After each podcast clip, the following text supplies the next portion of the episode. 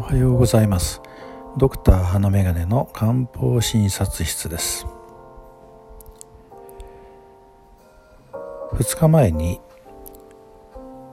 4回目のワクチン接種をしてきましたので今回はそのことをちょっとお話ししてみます。漢方とはあまり関係ありませんけど。COVID-19 のワクチンはこれまでファイザー製を3回接種してきました。3回目の接種後が翌日から丸2日間身動きが取れないほどしんどかったので4回目は打たないつもりでいました。しかし最近職場でもコロナ陽性の方や濃厚接触者となった人が増えてきて1病棟閉鎖が出てきたりしたのでやはり接種しておこうかという気になりました。ファイザーからモデルナに変更すると楽だった。という人が何人かいたので根拠はないのですがモデルナなら大丈夫かもしれないと期待し職場で打たずに集団接種会場へ行くこととしました。そんな期待を受付のドクターに伝えるとファイザーからモデルナに変更して副反応が強く出たような人もいるのでという衝撃の真実。副反応が出るとしたら翌日からなので今日は美味しいものを食べてお酒を飲むなら飲んでおいてくださいと言われてしまいました。こんなことを言うドクターも珍しいなと思った次第。午後4時ごろ無事接種を済ませ帰る途中にドクターの忠告に従って中華料理店で食事をしパブでビールを飲んで帰宅しました。何も感じずに経過していたのですが接種から6時間後左肩に少し痛みを感じるようになったのでなんとなく嫌な予感がしてカロナールはを服用しました。10時間後首筋から背中にかけてコリのような痛みを感じて目が覚めました。12時間後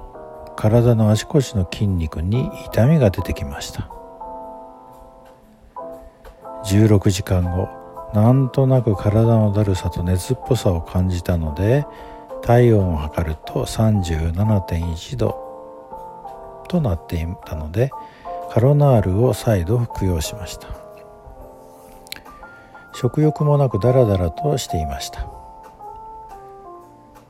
17時間後の体温は37.7度。そして18時間後には38.1度となり体のだるさはさらに強まりました。20時間後には38.5度まで上昇しやはり絶対5回目は接種しないぞと心に決めました。普通38度を超えるような発熱をする時には体温が上がっていく時に寒気を感じるものなのですが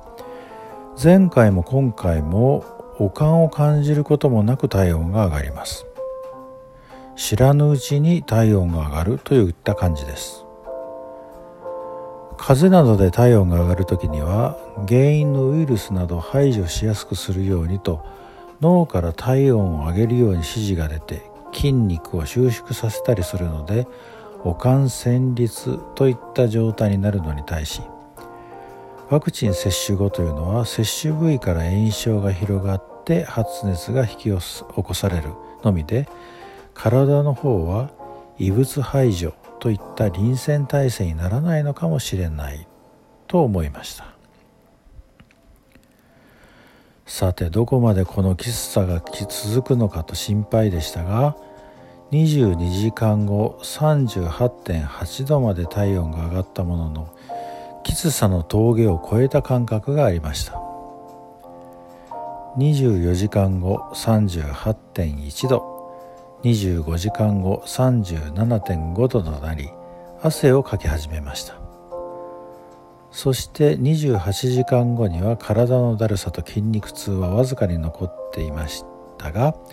36.5度と無事平熱に戻りました。30時間後には接種部位の肩の痛みもほとんどなくなりました。モデルナに変更してもやはりきつかったのですが3回目のファイザー接種後より少し楽だったし副反応の継続時間も少し短かったというのが私の結果でした。ワクチンに対する反応が人により大きく異なることを見ても人の免疫反応は個々で皆違うということが分かりますね。コロナを含めたウイルス感染に対して漢方薬もいろいろ処方利用できるということをこれまで何度か述べてきたと思います。しかしワクチン接種後の副反応に対して使うような漢方薬は思いつかずただただ過ぎ去るのを待つのみといったところ。このきつさを経験することで患者さんの苦しみの一部を経験できるという面はあるものの24時間以上無意に過ごすことになってしまいます。やはり5回目は絶対打たないと心に決めた次第です。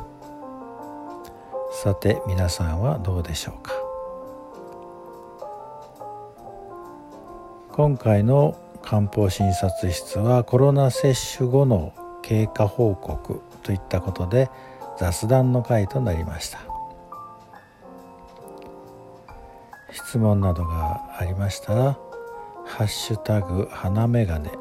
ひらがなで花眼鏡をつけてツイッターでつぶやいてみてください。今日があなたにとって素敵な一日となりますようにではまた。